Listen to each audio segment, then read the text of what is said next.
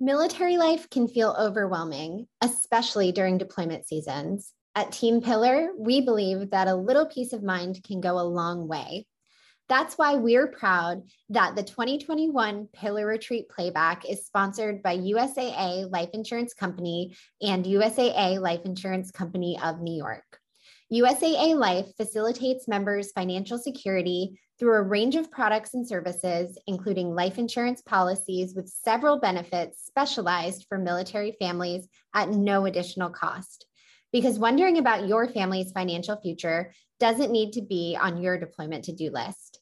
You can learn more about USAA Life Insurance Company and USAA Life Insurance Company of New York at usaa.com/pillar.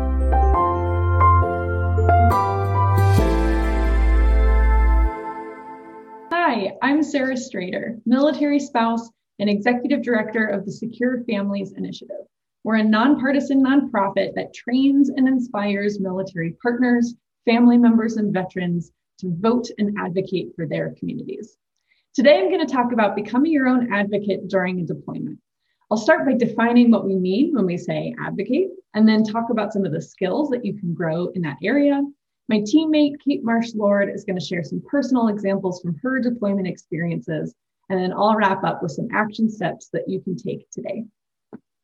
The term advocate can sound a bit daunting and scary to some, so let me spell out what we're actually talking about. In the civilian world, advocacy typically refers to when we encourage our elected representatives in government to either pass or oppose a law based on how it would affect our lives. Sometimes issues become ballot initiatives, in which case you're appealing directly to voters to make a change.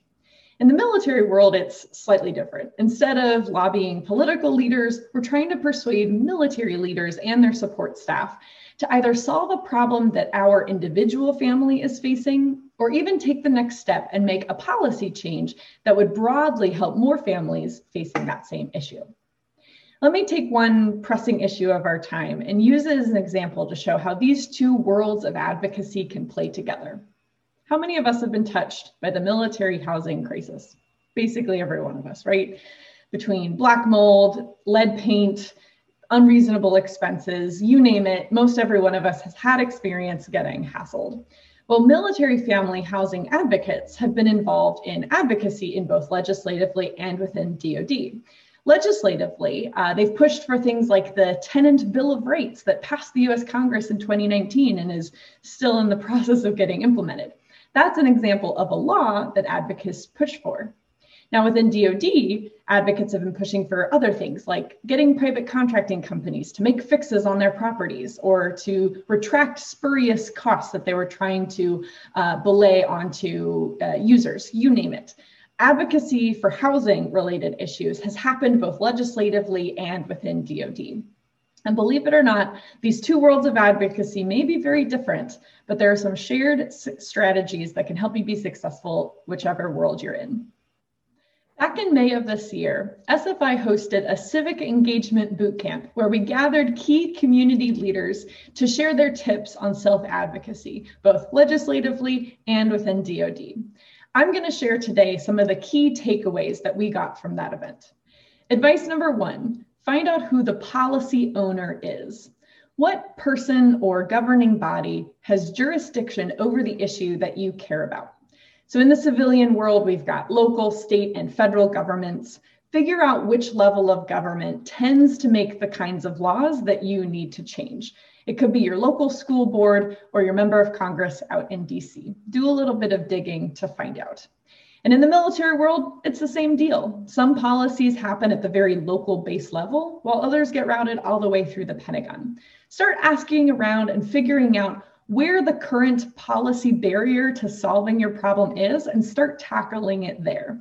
Most often, you're going to want to start at whatever the lowest level is and work your way up from there. Advice number two gather your data and your people. One common pitfall I see amongst some military family advocates is telling their personal story of challenge without expanding on how that challenge impacts other families too.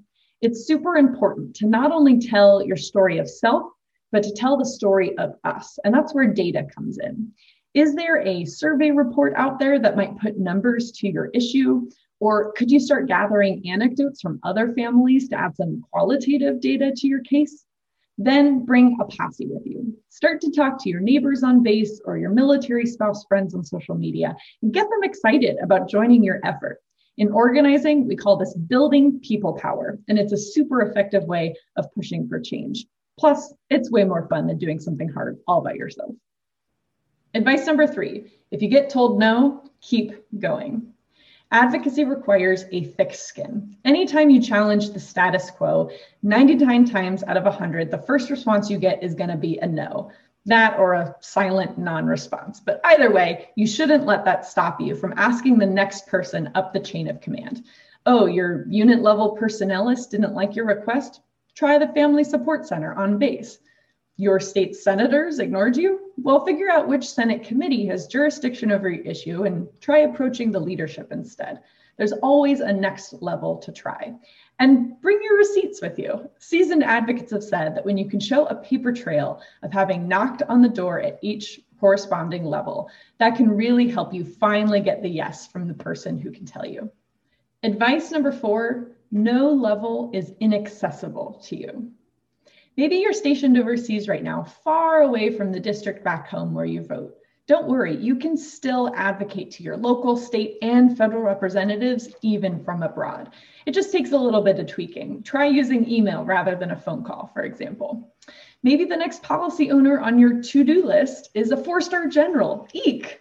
I promise you, I know of military spouses who have written articles in media outlets, and a few days later, they get a phone call from a powerful office offering to help. No matter what level you're trying to tackle, don't psych yourself out. You can do this. Hi, my name is Kate Marsh Lord, and I work with Sarah at the Secure Families Initiative. Sarah laid out steps for advocacy that apply to both DoD and civilian policy, and I've employed those tools as part of a national grassroots organization to change local policies. But today I'm going to tell you how I use some of these same ideas to advocate for myself and my family. My husband was tasked with a short notice 365 remote deployment, and at the time, we had two small kids. Like many military families, maybe like you, we were stationed in an area with no family and we didn't have a great support network. I knew that staying at that base during the year deployment wasn't going to work for us, so we, we immediately started researching our options. In this case, policy existed that would move me and the kids to be closer to my family while my spouse was deployed.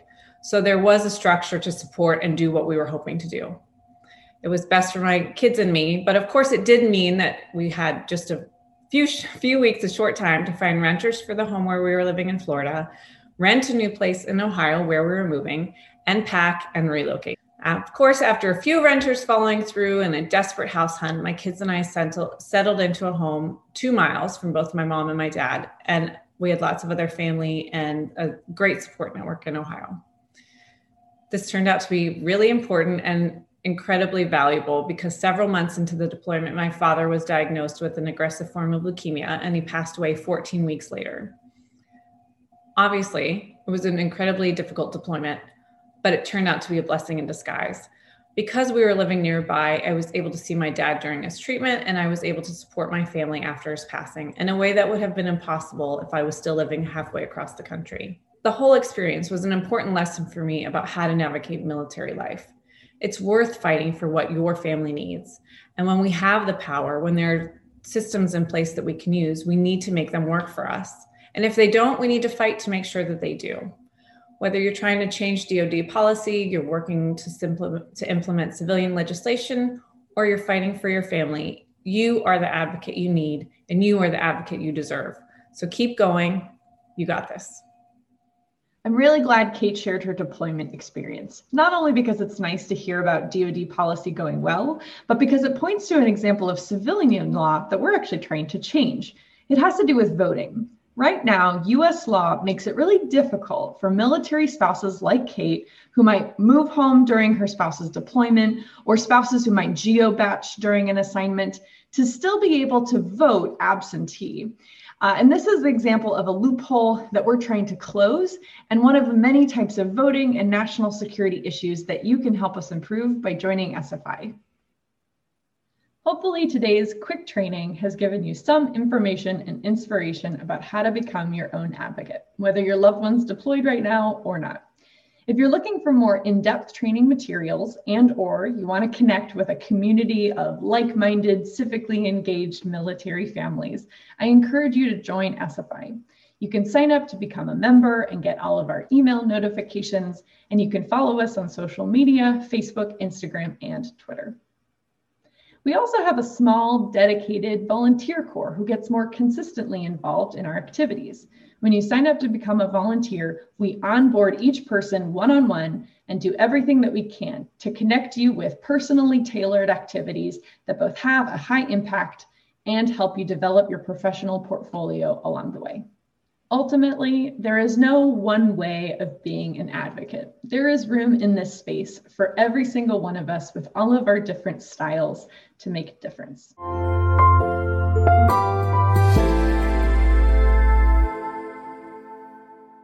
Thanks for joining us.